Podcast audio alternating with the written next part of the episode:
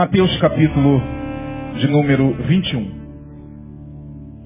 Nós vamos ler esse texto que fala sobre a entrada triunfal de Jesus em Jerusalém. Mateus capítulo de número 21. Você que trouxe a sua Bíblia, tem aí o seu iPad, seu telefone. Se quiser acompanhar a leitura, faça por favor. Mateus capítulo 21. Esse texto eu confesso a vocês que é um texto intrigante. Eu vou explicar por quê. Vamos ler primeiro? E quando se aproximaram de Jerusalém e chegaram a Betfagé, ao Monte das Oliveiras, enviou então Jesus dois discípulos dizendo-lhes, Ide à aldeia que está defronte de vós, e logo encontrareis uma jumenta presa e um jumentinho com ela. Desprendei-a e trazei-mos. E, se alguém vos disser alguma coisa, direis que o Senhor precisa deles e logo os enviará. Ora, tudo isso aconteceu para que se cumprisse o que foi dito pelo profeta que diz, Dizei à filha de Sião, eis que o teu rei aí vem, humilde, assentado sobre uma jumenta, e sobre um jumentinho, filho de animal de carga. E indo os discípulos e fazendo como Jesus lhes ordenara, trouxeram a jumenta e o jumentinho e sobre eles puseram as suas vestes. E fizeram-no assentar em cima. E muitíssima gente estendia as suas vestes pelo caminho, e outros cortavam ramos de árvores e os espalhavam pelo caminho. E as multidões, tanto as que iam adiante como as que o seguiam, clamavam dizendo, Hosana ao filho de Davi, bendito o que vem em nome do Senhor, Hosana nas alturas. E entrando ele em Jerusalém, toda a cidade se alvoroçou dizendo, quem é este? E a multidão dizia, este é Jesus, o profeta de Nazaré da Galiléia. Esse texto me chama a atenção por algumas razões. Primeiro, deparar-se com essa cena é, no mínimo, inusitada. Jesus entrando triunfalmente na cidade de Jerusalém, uma vez que Jesus sempre foi um homem muito discreto. Jesus sempre foi muito discreto. Apesar de ter sido quem foi, apesar de ter feito o que fez, e apesar de ter sido aquele que dividiu a história e a maior personagem que já passou por esse planeta. Mas ele em si era muito simples. Muito discreto. Tanto é que, quando ele curava alguém, a primeira coisa que ele dizia para essa pessoa era a seguinte, olha, é, vai até o sacerdote, se apresenta, ó, dê a oferta ao sacerdote lá, que ele vai pedir a você a oferta dos que foram curados, né? Havia na lei uma oferta para os que eram curados, por exemplo, da lepra, enfim. Jesus ele não era muito de holofote. Ele não gostava de propaganda. Ele não era alguém que procurava o glamour social em função daquele, do que ele fazia. Há um texto muito interessante que diz que algumas pessoas é, é, já massacradas pelo Império Romano, e aí, é claro, os agitadores, insuflados pelos sicários, que eram os, os, os da seita da radical esquerda, né, da, da, da qual Judas Iscariotes fazia parte, juntamente com Pedro, era um grupo chamado de Zelotes. Esse grupo era um grupo que se reunia para tentar forjar uma revolução em Jerusalém, subvertendo Roma, insurgindo-se contra o, o, o, governador, que era o representante de Roma, no caso Pôncio Pilatos, e libertar Israel do jugo de Roma. Eram os zelotes. Pedro fazia parte dessa, desse grupo. Judas Iscariotes também. E uma certa feita, algum, um, um, grupo de zelotes, uh, vendo em Jesus a possibilidade de se criar uma revolução, tendo Jesus como cabeça, o tomaram para fazê-lo rei, o levaram à força. Ele é o rei, ele é o rei, ele é o rei, vamos lá, vamos lá. E ele esquivando-se, conseguiu se libertar e fugiu. Então Jesus era um homem que, conforme diz o profeta Isaías, meu xará, era um homem que não faria a sua voz ouvir-se nas praças. Ou seja, ele não chegaria com o glamour, com a glória de um príncipe. Ele não seria um Alexandre um, o Grande. Se bem que era isso que o povo esperava. Era isso que Israel aguardava. A promessa de um profeta que viria, talvez montado num cavalo, com a aparência de um príncipe, com o porte atlético de um príncipe e com a espada embanhada para liderar uma revolução. Mas Jesus não veio assim. Talvez a maior controvérsia da história é que Jesus nasceu numa cidade totalmente sem expressão. Nazaré era, era Baixada Fluminense, não, vamos botar aí, uh, desculpem os que moram na Baixada, eu não quis falar Baixada Fluminense menosprezando, não, porque eu moro aqui na Zona Oeste. Então não tem nenhuma razão para isso. Mas vamos pegar um bairro aí sem expressão nenhuma. Hã? Queimados? E se tiver gente aqui que mora em Queimados, minha gente? Vamos lá, Queimados. Jesus nasceu. Jesus nasceu mais ou menos numa coisa parecida com Queimados. Ele não, não nasceu, por exemplo, é, nas, nas melhores cidades de Israel. Ele não nasceu nas melhores cidades da Grécia. Ele não nasceu em Roma, ele não nasceu em Atenas, ele não nasceu em Pompeia. Ele nasceu numa cidade simples. E todos nós já conhecemos a história, essa história será cantada e decantada agora no Natal.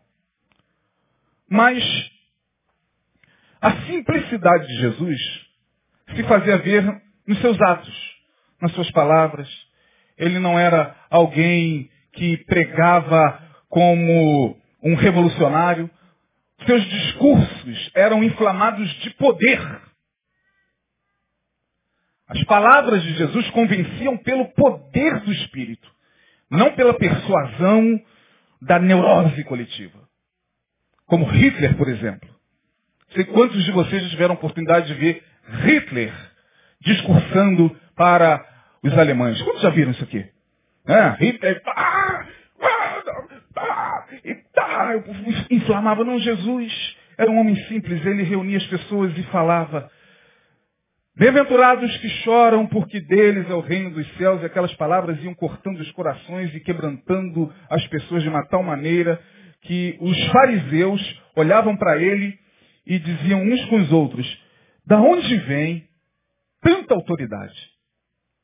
Mas Jesus, ao mesmo tempo que era alguém de muita expressão nas suas palavras, no seu ministério, era um homem simples. Quando ele chegava, por exemplo, no culto, ele não procurava os principais lugares. Muito pelo contrário. Certa feita, ele esteve numa festa com os discípulos e ele chegou com os discípulos convidados. Jesus era festeiro, gostava de uma festa. Qualquer convite de festa era com ele mesmo. Vai estar hoje lá na festa, Jesus? Vou. Boca livre? Comigo mesmo. Pode levar os discípulos? À vontade. Ele chegava com os discípulos, né? e numa certa feita, ele foi na festa de um homem é, que o convidou para uma festa glamurosa, provavelmente um, um, um, um publicano. E Jesus chegou com os discípulos e foi vendo aquele ambiente, os garçons, o melhor vinho, o melhor uísque, a melhor bebida, a melhor comida, e as madames de Jerusalém chegando e saudando o anfitrião. Né? Tipo assim, olá, olha, que coisa linda. E aí o anfitrião, fique à vontade. Né? Quando você fizer festa na sua casa, por favor, me convide também. Porque você sabe que quando você convida alguém para uma festa, esse alguém se sente obrigado a convidar você também para uma festa. É lá e cá, na sociedade é assim. E Jesus foi observando isso. E aí as pessoas, os magistrados, os publicanos, os representantes do Senado, os religiosos, os fariseus tinham cadeira cativa na festa, Caifás, Anás, é, chegavam e ficavam assim, muito à vontade na festa. Jesus está olhando aquilo lá de trás com os discípulos, homens rudes, pescadores. Pedro ainda com aquele cheiro de peixe da tarde. Provavelmente o banho não era como os de hoje. Né? Jogou uma aguinha no rosto e limpou rapidinho o corpo para ir à festa. E Jesus ali olhava aquilo tudo e dizia para os discípulos, olha, está vendo esse pessoal que chega e quer logo tomar os primeiros assentos, né? todo mundo disputando os primeiros assentos. E Jesus falou, é, não faça isso. Quando vocês chegarem em um ambiente, é, não sejam notados. Não fiquem lutando para serem observados. Fiquem no último lugar. Sente no último lugar, porque se você sentar nos primeiros assentos, pode ser que o dono do lugar, o dono da festa, olhando para você e vendo que esse lugar não te pertence, peça a você para se retirar na frente de todo mundo. E você vai ficar sem graça.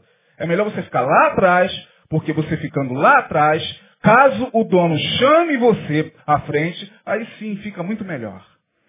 E Jesus aproveitou aquele ambiente para começar a ensinar. Olha, quando você é, é, fizer isso, Simão, ah, lembrei o nome do anfitrião, era Simão, né? Simão que foi até Jesus, ô oh, Senhor, está, está tudo certinho aí, está comendo bem, está bebendo bem, a festa está boa. Jesus falou, está ótima a festa, eu só queria fazer uma observação. Quando você der uma festa, Simão, convide aqueles que não podem te retribuir, meu amigo. Chame as pessoas que você sabe que não vão trazer presente nem vão te bajular. Chame os necessitados, chame os que estão do lado de fora. Está vendo aquela turma de penetra que está ali? Do outro lado do portão, olhando, faminto, com o cheiro do churrasco. Abra o portão para eles, Simão. Deixa eles entrarem na tua festa. Eles não têm como te retribuir. Sabe por quê, Simão? Porque o ser humano tem essa mania de querer fazer as coisas para ser notado, para ser aplaudido. Até o bem que nós fazemos, muitas vezes, é um engodo do nosso ego. Porque a gente faz o bem com a mão esquerda e toca um trombone com a mão direita enorme. Essa é a época. Final do ano é a época. Todo mundo agora fica muito bonzinho. Agora duvido que Eduardo Cunha não vai se vestir de Papai Noel e não vai subir uma comunidade dessas. Eu duvido que aquela cambada do Congresso Nacional, todos eles vão virar Papai Noel. E todos eles vão botar na mídia, todos eles vão tirar fotos, para dizer, olha como eu sou bonzinho. Olha como eu me preocupo com o bem-estar do necessitado. Olha aqui, bata foto aqui de mim. E Jesus não era desses. Jesus falou certa feita, olha, não saiba a mão esquerda de vocês o que faz a direita. Quando vocês derem uma esmola, pare de ficar tocando trombeta. Quando vocês pararem no trânsito, alguém pedir alguma coisa a vocês, dê discretamente. Não dê a esmola e não peça a esposa para bater uma foto. Bate uma foto aqui para me dar essa moedinha para esse miserável aqui. Bate uma foto. Aí depois bota lá na legenda, né? Abençoando os necessitados. Como se Deus fosse alguém muito parecido com nós, conosco. a gente, não se engane, Jesus é, tem muito a nos ensinar ainda. Muita coisa a nos ensinar. Uma delas é que ele era extremamente discreto. Porém, esse texto acaba com a descrição de Jesus. Fiquei pensando comigo, meu Deus, um homem que passou quase 33 anos da sua vida sem querer ser aplaudido, sem se preocupar com glória humana, sem se preocupar com aplausos humanos, muito pelo contrário. Há um texto onde Jesus diz, ai de vós, quando os homens começarem a vos aplaudirem. Ai de vós. Quando todo mundo, uh, viva você, você é o máximo. Ai de vocês. Agora o que esse homem que deixou tantos ensinamentos de discrição, de humildade, de simplicidade. O que, que deu naquele dia na cabeça de Jesus? Ele acorda, chama os discípulos e diz o seguinte, olha, eu quero que vocês vão a, a uma aldeia. Lá nesta aldeia tem um jumento e um filhote de jumento. Os dois estão amarrados. Lá chegando, eu quero que vocês digam ao dono deles que o mestre precisa deles. E logo, logo vai devolver. Olha, outro ensinamento de Jesus. Pegou, devolve. E aí os discípulos talvez ficaram meio que sem entender, mestre, é, vá. E eles foram e trouxeram um jumento. E Jesus pede para que o jumento seja é, preparado. Jesus monta em cima do jumento. E vai entrando nas ruas de Jerusalém. Entra em tom real. Porque essa história de que Jesus entrou no jumentinho, e por isso que ele é humilde, isso não condiz com a realidade da palavra. Para você ter uma ideia, os grandes reis de Jerusalém, Davi, o fundador da cidade de Jerusalém, o grande rei Davi, Salomão, e todos os grandes reis, quando eram aclamados na cidade, no dia em que eles entravam na cidade para tomar posse do reino, os reis de Israel entravam em um jumento se você não sabe. Quando Davi estava próximo da sua morte, e aí o irmão de Salomão, Adonias, quis dar o golpe nele, é, a mãe de, de, de Salomão, Betseba, juntamente com o sacerdote, juntamente com Salomão, foram até Davi, ele estava velho, morrendo ali com seus oitenta e poucos anos, e aí foram até ele e falaram, olha, o, o, o Adonias deu golpe, você disse que seu filho Salomão reinaria em seu lugar, e ele disse, albardai-me o meu jumento. E coloque Salomão nele e o introduza na cidade. Então essa história de que, ah, Jesus é humilde por causa do jumentinho. Não, não é o jumentinho que caracteriza a humildade de Jesus. É Jesus que expressa a sua própria humildade. Não é o jumento. O jumento é real. Jesus entrou como rei em Jerusalém. Rei que ele era. E ele não fez questão nenhuma de esconder isso. O que me perturbou na passagem é que esse homem discreto agora entra em Jerusalém e todo mundo olha aquela cena tomados por um espírito de celebração, tipo esse espírito natalino que vai chegando no mês de dezembro e que vai compungindo o nosso coração. É engraçado o mês de dezembro, né? A gente vai sendo tomado por uma atmosfera é, a nossa casa muda.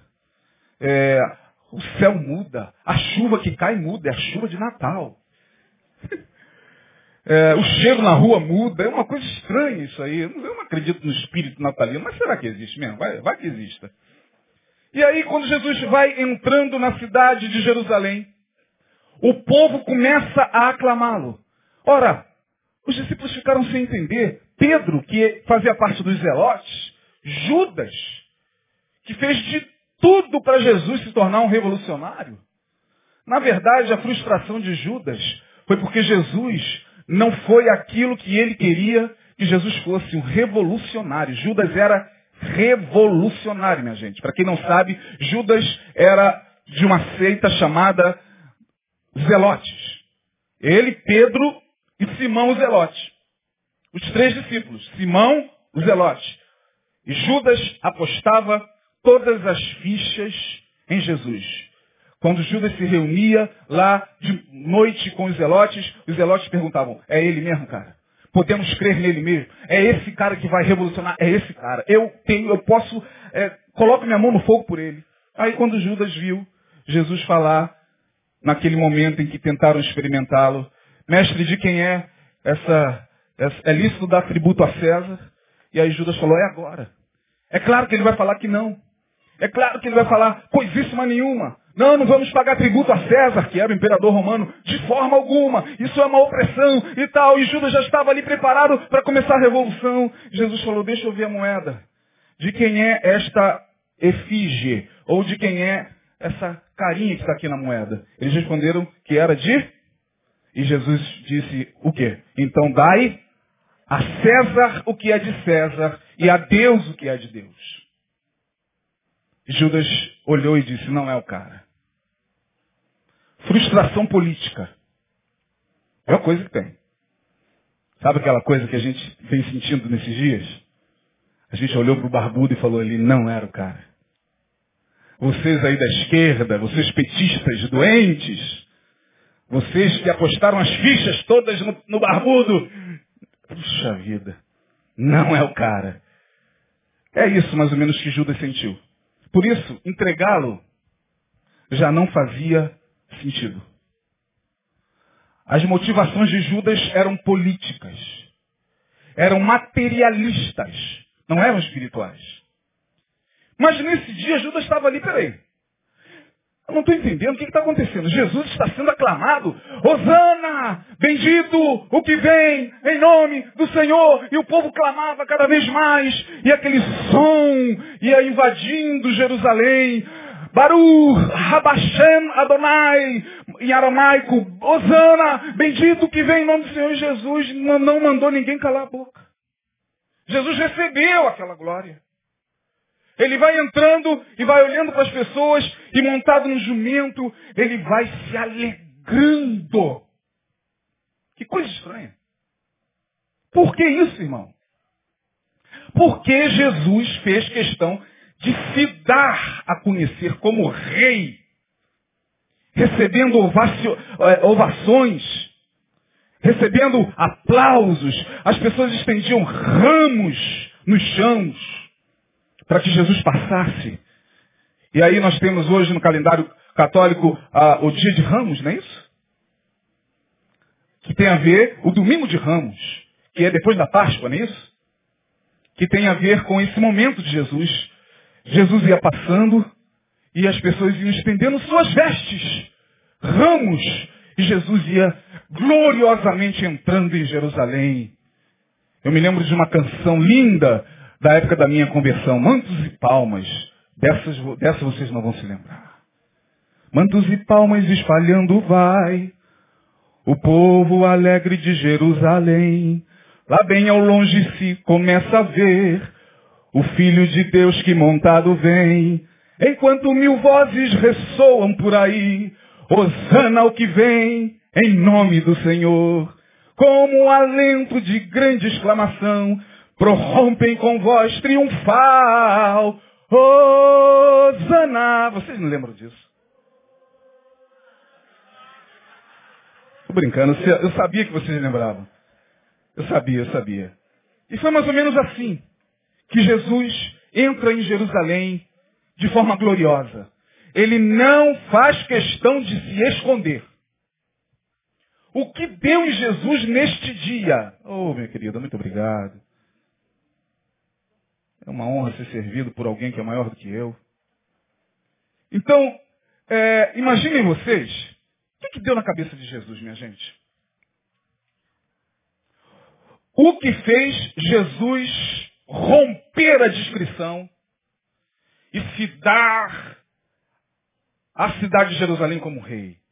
Receber a glória. Osana ao rei! Primeiro, ele sabia quem ele era.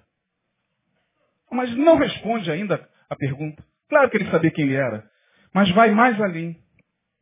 Eu vejo nesse texto algo magnífico. Jesus sabedor do que iria sofrer. Porque esse texto do capítulo 21 é um texto que antecede a sua crucificação.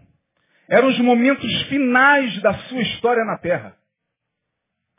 A noite logo ia chegar para Jesus. A dor estava se aproximando. O sofrimento estava emergindo.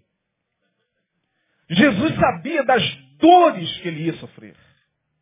Ele sabia dos cravos que iriam perfurar seus ossos. Ele sabia da coroa de espinho que, por causa de mim e de você, e cardos que eram pregos enormes que furariam a sua fronte. Ele sabia de tudo isso. Ele sabia do sofrimento que a sua alma iria enfrentar. O que, que ele faz? Já que eu vou sofrer, já que é inevitável a noite escura, eu vou me alegrar. Já que é esse o momento que Deus permitiu para que eu me alegre, eu não vou abrir mão disso. Já que eu tenho que passar por aquilo que eu tenho que passar, já que não tem outro caminho para a salvação, não tem um atalho para a salvação, não tem como resgatar a humanidade senão me dando na cruz, senão permitindo que, que o meu corpo seja rasgado e moído pela transgressão humana, eu vou ter o meu dia de mula. E o que, que ele está nos ensinando, irmão? Ele está nos ensinando uma coisa muito simples, e aqui eu posso até terminar o sermão. Todos nós temos que aproveitar o nosso dia de mula. Que pode ser hoje, pode ser amanhã, pode ter acontecido, e você não se alegrou. Seu dia de mula passou e você não viu. O seu dia de mula é aquele dia em que você está celebrando, por mais simples que seja, a alegria. O seu dia de mula pode ser aquele dia festivo do seu aniversário, onde ligaram para você e levaram um bolo surpresa e prepararam uma. E você ficou lá encolhido porque você estava se lembrando do passado. Seu dia de mula pode ser aquela viagem que você deveria fazer com aquelas pessoas maravilhosas, amigas suas, e você não fez. Seu dia de mula pode ter sido aquele dia que Deus separou para você, para você se alegrar naquele churrasco abençoado. E você não foi. Seu dia de mula pode ser aquele dia em que teu esposo deu sinais de que queria sair com você. E você não foi. Seu dia de mula pode ter sido aquele dia que Deus permitiu você descansar e você não descansou. Seu dia de mula pode ter sido aquele dia que alguém ligou para você e disse, como você é maravilhosa, amiga. E você nem sorriu. Seu dia de mula pode ter sido aquele dia que o médico pegou o resultado do exame e disse, está tudo ok. E você pegou, obrigado. Seu dia de mula pode ter sido aquele dia que Deus abriu uma pequena porta para você, que não foi aquela que você perdeu, mas uma pequena porta. Que pode ter sido, pode ser um extra de Natal para você e você não quis, porque você quer um bom emprego. E nós vamos desperdiçando esses dias de mula. E não sabemos o porquê a nossa alma está cada vez mais imergida na tristeza. Jesus não deu esse mole. Jesus sabia que ele iria enfrentar uma dor terrível. Então ele disse, sabe o quê? Hoje é o meu dia. Ele acordou e disse, hoje é o meu dia. Vai lá e pega o jumento e traz aqui. Eu vou me alegrar. Toda a alegria que ainda está pujante no meu coração, porque ele sabia que ele iria entrar em um estado depressivo. É só você abrir a Bíblia. Lá em João, lá em Lucas, Mateus, você vai ver Jesus ali no Getsemane, com os discípulos dizendo o seguinte, a minha alma está angustiada até a morte. A minha alma está angustiada até a morte. Fiquem aqui e velem comigo. Ele sabia que ele iria passar por isso. A gente não sabe o que nos aguarda. A gente não sabe que lá na frente, Deus nos livre e guarde, irmão. Mas um problema emocional pode nos acometer. Quem está livre disso? Nós que somos seres humanos e vivemos como humanos, como carne e osso nesse mundo de meu Deus, está livre de que sofrimento? Ah, eu sou servo de Deus e eu repreendo. Não, não tem, irmão, aqui isso não funciona. Você sabe muito bem que você é servo de Deus, você é guardado por Deus, você é menina dos olhos de Deus, mas ainda assim você passa por momentos difíceis. Jesus passou. Mas Deus, misericordioso que é, providenciou para Jesus o seu dia de mula. Vai lá, meu filho, monta na mula. Alegre o teu coraçãozinho, porque o que está vindo aí para você é chumbo grosso. E aí eu pergunto a você, você sabe o que tem te mantido de pé até hoje? Você sabe o que faz você estar aqui? Alguns de vocês poderiam estar mortos. Alguns de vocês que estão olhando aqui para mim já deveriam ter sucumbido há muito tempo. Alguns de vocês já deveriam ter passado desta para melhor há muito tempo. Mas por que estão aqui? Enfrentaram a dor como? Por causa dos dias, dos muitos dias de mulinha que Deus preparou para você. E continua preparando. Sabe qual é o nosso problema? A gente não quer mula, a gente quer cavalo real. A gente só se espera, só espera se alegrar em Deus quando a gente acha que a gente vai alcançar aquele objetivo. Eu só vou me alegrar no Senhor quando o Senhor cumprir esta promessa. A gente não se alegra nunca, porque tantas outras coisas boas vão acontecendo. E na simplicidade, meu irmão, na simplicidade, os judeus têm uma coisa muito interessante, eu vou passar para vocês para encerrar minha palavra. Como é que os judeus creem? Os rabinos judaicos. Eles creem que o homem vivia numa dimensão de 100% de bênção. Adão estava numa dimensão de 100% de bênção, que era o Éden. Bom, até aí eu concordo. Não havia 99,9 ali antes do pecado. Nem no, não, era 100%. Só que eles dizem o seguinte, quando o homem pecou, o homem cai do mundo de 100 para o mundo de 1% para sobreviver. Os rabinos que assim creem. Então, para a gente sobreviver, a gente ficou com 1%. Deixamos o mundo de quanto? 100%. Deus permitiu 1%, ficou lá atrás o quê? Eles, eles pegam aquele texto de Paulo, porque nós já fomos abençoados nas regiões celestiais em Cristo Jesus. E eles dizem o seguinte, como é que eles entendem essa questão? Eles entendem que no momento em que você celebra a mínima alegria que for, você une o teu 1% com os 99%. E você está vivendo a celestialidade na vida.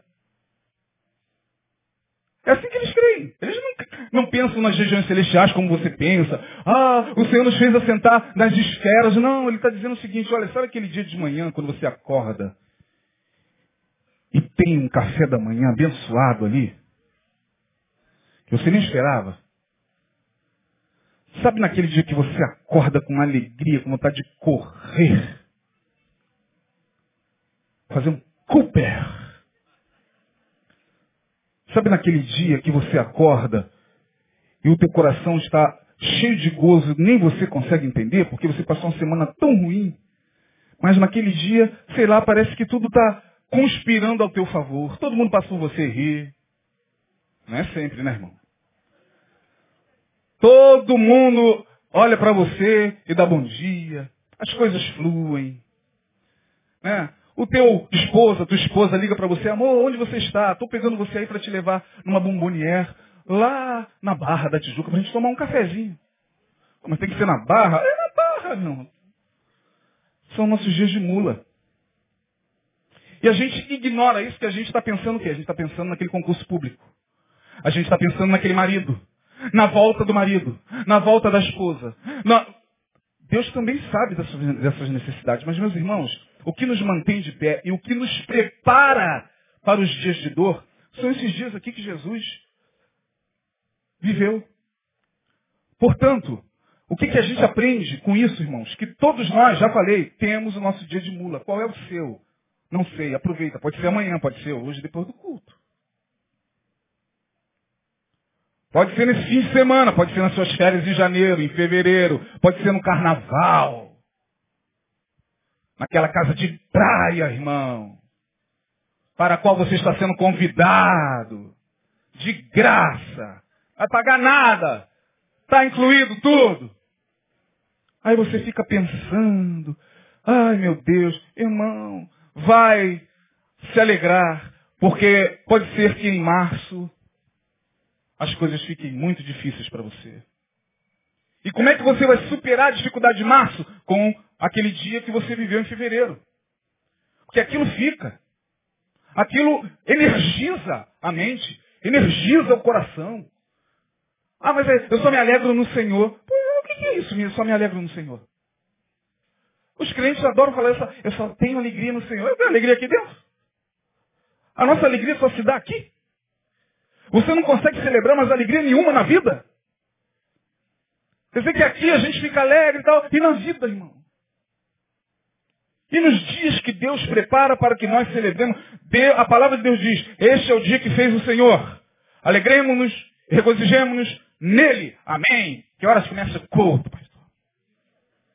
Cumprir essa palavra, domingo, seis horas. Isso, né? Na mente de alguns, porque ainda tem uma série de observações. Que nada, irmão. Seu carro não estava pegando ontem. Dá uma angústia, não dá? Como é que você vai para o trabalho amanhã? Como é que você vai resolver as coisas amanhã? Aí você acorda, toma café, entrega nas mãos do Senhor e vai lá fazer a última tentativa. Olha o de mula aí. Aleluia! Mas a gente. Ah, que difícil. Fajosa. Todos nós somos assim. E a gente vai desperdiçando momentos tão preciosos, momentos com a família, Vai lá, irmão, vai lá no aniversário do teu sobrinho. Pastor, posso ir? E aonde? No aniversário, que eu fui convidado no aniversário do meu sobrinho, meu sobrinho está fazendo aniversário, mas eu estava assim, né, porque vai ter pagode, vai ter Zeca Pagodinho, vai ter Antártica, vai ter Brahma, falei, vai ter Coca-Cola? Vai, então vai, irmão, você toma Coca-Cola. Pelo amor de Deus. A gente está desperdiçando momentos tão importantes na vida, porque eles são muito simples.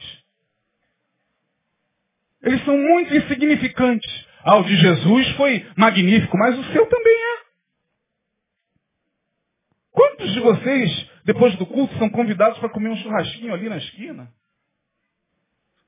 Uma massa ali, pago por alguém. E a gente nem. Deixa para outro dia, amigo. Pode ser que seja o seu dia de. O outro dia, você não sabe o que vai reservar para você, irmão. Então, eu aprendo que todos nós temos esse nosso dia de mula. Jesus nos ensina isso. Eu quero, Senhor, a minha mulinha. Temos que colocar nossas emoções, segundo, no momento certo, no lugar certo, com as pessoas certas e pelas causas certas. Sócrates. Qual é o nosso problema? O nosso problema está aqui, nas palavras de Sócrates. Sócrates diz, temos que aprender a colocar as emoções certas, nos lugares certos, com as pessoas certas e pelas causas certas. Por que, que nós muitas vezes vivemos um, dois, três, quatro, cinco, seis meses, um ano de muita turbulência? Porque a gente se alegra quando tem que chorar. Chora quando tem que se alegrar. Fica macambuzo quando tem que pular. Pula quando ninguém está pulando e a coisa está feia. Como já diz um poeta, me parece que é o, o, que eu esqueci agora, tem uma música que diz, rir de, rir de tudo é desespero. Tem gente que ri de tudo. não, não, não, peraí, irmão. Não, não é hora para rir, não. A coisa está feia. Que isso? Calma aí. Barra tá pesada aqui em casa. Negócio é esse. não, o cara está tá desequilibrado. Há momento de. O que, que a palavra diz? Chorai com os que choram. Então Sócrates ah, ah, não, Paulo foi muito depois, já ia falar besteira. Já ia falar que Sócrates leu Paulo, mas Paulo veio séculos depois. Paulo falou isso. Alegre-se com os que se alegram. Chore com os que choram. Porque não tem cabimento você ir ao enterro e ficar rindo, tem? Está todo mundo lá chorando. Você... Tudo bem? Oh, quem é, quem é a, a, a viúva? Oh, querida! Pelo amor de Deus, as nossas emoções elas vão se desequilibrando de tal maneira que você vai percebendo um, um total desarranjo. Total desarranjo. A gente chora quando amanhã chega. O choro pode durar uma noite, mas aí amanhã chega e a gente continua chorando. Uh, uh, porque a gente quer que as pessoas tenham pena da gente. Como eu disse aqui no início, a gente quer lucrar. Né? São os ganhos secundários que Freud diz. Freud diz que a doença traz ganhos secundários. A gente não quer mais sair daquele estado miserável de ser, porque ali a gente come mais, a gente não lava mais a louça. A gente recebe tudo na boquinha. A gente é servido pela mamãe. O bebê quer alguma coisa, o bebê tá dói. Que nada, ele não tem dor nenhuma. Que nada, levanta daí, cara, vai viver a vida, acabou a dor. Tá na dor? Então aguarde mais um pouquinho, porque amanhã vai chegar. A dor passou, vai à luta, meu irmão. Não fica inventando dor para que as pessoas tenham pena de você, para que Deus tenha pena de você, para que o pastor Neil me atenda no telefone. A gente não está sentindo nada. Ligaram pro Neil três e meia da manhã. André, alguém morreu? Peraí. O que que houve? Pastor, é porque amanhã eu vou fazer uma prova. Eu estou desesperado para fazer uma prova. Ela, meu Deus do céu, vai fazer uma prova, está desesperada. Ora, e agradeça a Deus porque vai fazer a prova. Porque tem gente que não tem condições de fazer a prova, não tem como pagar a taxa. E nós vamos nos desequilibrando. E aí chega o momento da dor, a gente não resiste porque não celebrou o dia de mula. Jesus, que não é nada bobo, disse para si mesmo, eu vou me alegrar. Porque a dor está chegando. A cruz está chegando. O dia negro está chegando. A, a, a, enfermidade, porque a palavra de Deus diz em Isaías 53 que agradou ao Senhor fazê-lo enfermar na carne. A enfermidade está chegando. A depressão, a angústia, a, a solidão. Fiquem aqui comigo. Eles dormem, Jesus volta e vê que todos eles estavam dormindo. Opressão do diabo na mente, no coração, ele querendo desistir. Pai, é possível passar de mim esse cálice? Não. Todavia, então faça a tua vontade. Uma tortura mental, emocional, psicológica que Jesus sofreu. Mas o que lhe deu força? O Senhor. Mas o dia de mula também. Foi aquele dia que quando fê-lo entrar em Jerusalém, ele olha e diz, é por eles que eu vou morrer. Vou sofrer muito, mas é por eles. É por eles que eu vou dar a minha vida. Então, deixa eu me alegrar nesse dia. É o meu dia. Terceiro e último, nossos dias de festa, os nossos dias de mula, não são apenas memórias existenciais, mas momentos que fortalecem a nossa alma para suportar os dias de tribulação. Então, irmão, Vá celebrar se o teu dia de mula chegar. Está no mercado, o dinheiro dá para comprar picanha? Compra! Porque senão você poderá gastar esse dinheiro com remédio. Aí você quer guardar. Se der, eu estou falando se der. Não é para você também estourar o cartão do marido, nem arrebentar a tua. Não dá. Meu Deus do céu, é uma guerra. Teve dia que eu estava no mercado, um camarada batendo boca com a esposa. Porque a esposa queria levar um. Às vezes o cara é um miserável. Pode ser que não tenha condições mesmo, mas às vezes é miséria. Se dá, para que, que eu vou levar uma senha? Eu vou levar uma picanha. Tá dando.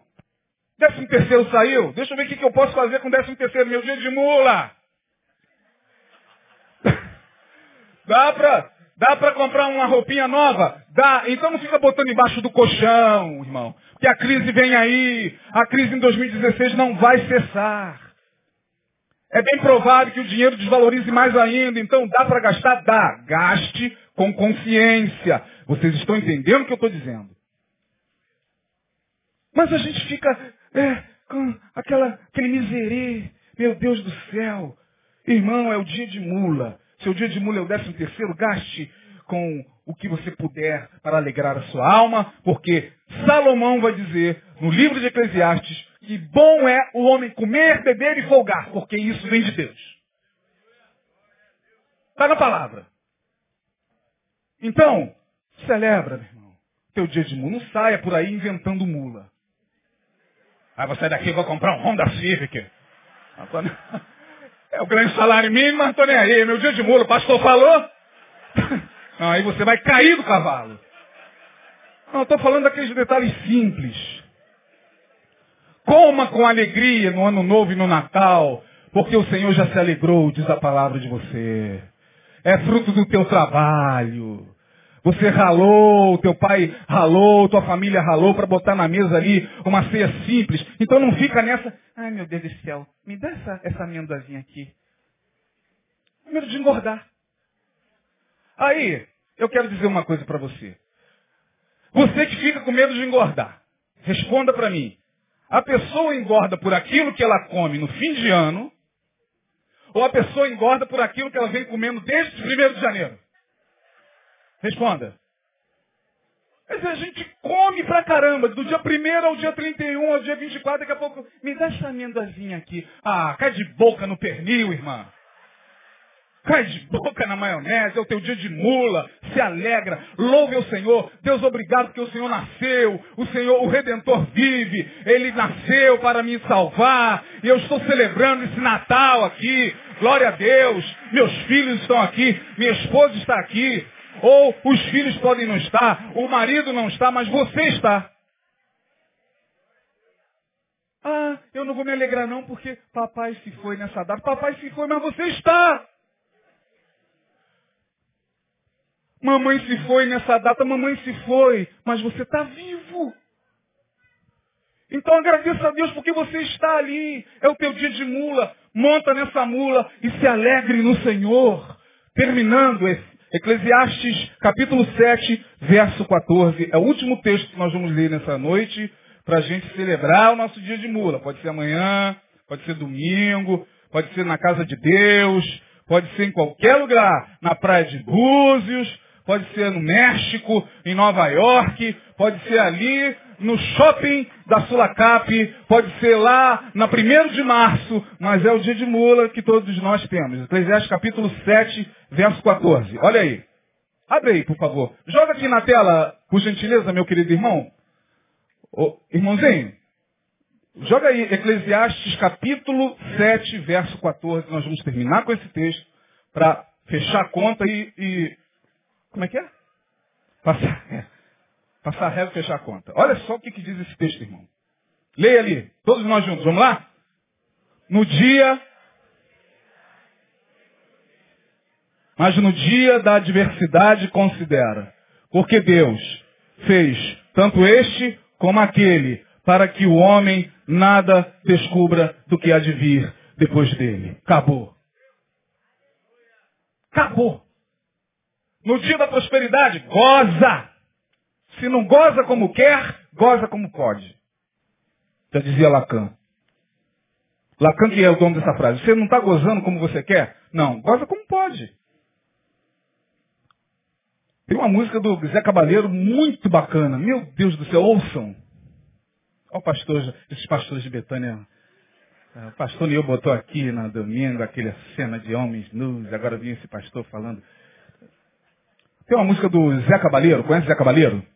Ele canta uma música assim, ó, se não pode, se não pode Nova York, vai de Madureira, se não pode Nova York, vai de Madureira, se não pode Nova York, vai de Madureira. e aí ele vai falando de um monte de coisa, se não pode comer não sei o quê, vai na feijoada da Zilá. Mas goza, porque isso é dom de Deus. Amém? Deus abençoe, irmão. Vamos ficar de pé. Vamos ficar de pé, vamos adorar o Senhor. Feche os olhos e diga aí para a pessoa que está mais próximo de você. Aproveite o dia de mula, irmão. Glória a Deus, glória a Deus. Vamos orar. Aleluia. Senhor, nós temos vivido dias tão ruins, tempos tão, tão tenebrosos. Temos chorado mais do que rido, sorrido. Nós temos nos entristecido mais do que nos alegrado. Quando olhamos o status quo desta geração e desse tempo, o que alcança a nossa alma é desesperança. O que nos acomete o ser é medo, Senhor. Medo desse desarranjo político e do, das consequências sociais que, que pode advir disso. Medo, Senhor, porque olhamos para a natureza que está cada vez mais sofrida pela mão dos homens. Medo pelos nossos filhos. medo pelos nossos netos. Mas diante de, de, tanta, de tanto prognóstico ruim, o Senhor nos permite se alegrar nas coisas mais simples.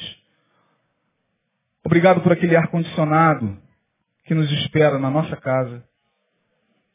Obrigado, Senhor, por esse automóvel que nos levará até a nossa casa, por, isso, por essa condução, pelo dinheiro da condução. Obrigado, ó Deus, pela cama na qual nós vamos deitar, pela água na qual vamos nos banhar. Obrigado por, por esse dia, porque neste dia, Senhor, nós acordamos e nós vamos voltar para o nosso lar guardado debaixo das tuas mãos. Obrigado, Senhor, porque nem sempre temos picanha, nós te louvamos pela, pela, pelo arsen, te louvamos pela carne de segunda e te louvamos também pela carne de primeira quando tu nos permites. Dá-nos esse entendimento para que não sejamos burros, para que não sejamos, ó Deus, crentes tapados, que, que acham que a humildade, que acham que, que a, a pobreza, ó Senhor, no que diz respeito à miséria, é o que faz com que eles agradem ao teu coração. Não é isso. Teu filho Jesus era humilde de coração manso e humilde de coração, mas vestiu o melhor linho. Não comprou, mas ganhou. E a tua palavra diz que suas vestes eram tão, tão finas que os soldados lançaram sorte sobre ela para ver quem, quem ficaria. Ele não se eximiu de alegrar-se com aquilo que o Senhor nos permite ter. Então que seja assim Obrigado por esta igreja, pelos pastores, pelo pastor Neil, pelas palavras, ó Deus, pelos ministérios, por tudo aquilo que o Senhor tem nos feito é, absorver nesse lugar. Obrigado pelos amigos e irmãos, como diz a canção, temos amigos, família, muitos irmãos. Obrigado por tudo. Leva-nos em paz e dá-nos um fim de semana na tua presença. É o que nós pedimos. Amém e amém. Deus abençoe. Vá em paz.